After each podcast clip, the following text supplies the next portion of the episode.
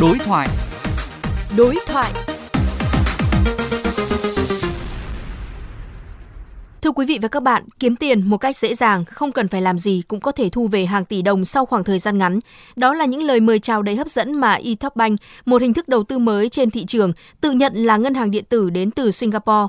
Đối thoại với phóng viên Xuân Tú, chuyên gia kinh tế Nguyễn Trí Hiếu nhận định có rất nhiều dấu hiệu lừa đảo trong hình thức này. Ông có đánh giá thế nào về hình thức đầu tư mang tên eTopBank mới xuất hiện trên thị trường ạ?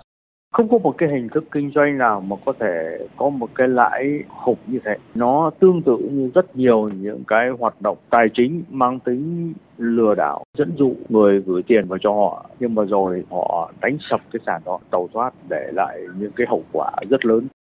Ông có lời khuyên nào cho người dân khi có một số người có suy nghĩ là đầu tư liều lĩnh và sớm rút tiền thì sẽ an toàn ạ? Cái thời gian đầu có thể là một vài tháng. Mình muốn rút tiền, họ có thể cho rút. Và thường là họ trả lãi một cách rất sòng phẳng. Thế nhưng mà cái đó là cái bẫy. Nếu mà mình có thể nhanh chân mà mình rút ra thì thật là may mắn. Thế nhưng mà không phải lúc nào cũng có thể rút được đâu. Họ chặn lại bằng hết cách này đến cách khác. Và họ dẫn dụ gửi tiền, gửi thêm vào. Thành ra cái vấn đề vào trong cái bẫy như thế mà rút ra là một cái điều vô cùng khó khăn. Vậy các cơ quan chức năng cần làm gì lúc này để bảo vệ người dân, thưa ông?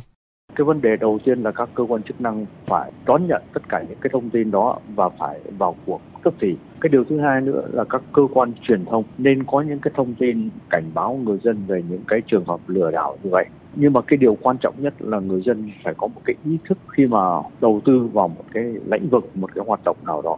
Tất cả những cái hoạt động đầu tư mà cho những cái lãi bắt đầu từ 50% trở lên trên cơ sở một năm là đã có cái dấu hiệu của cái sự nổi vực rồi. Xin cảm ơn ông đã chia sẻ trong chương trình hôm nay.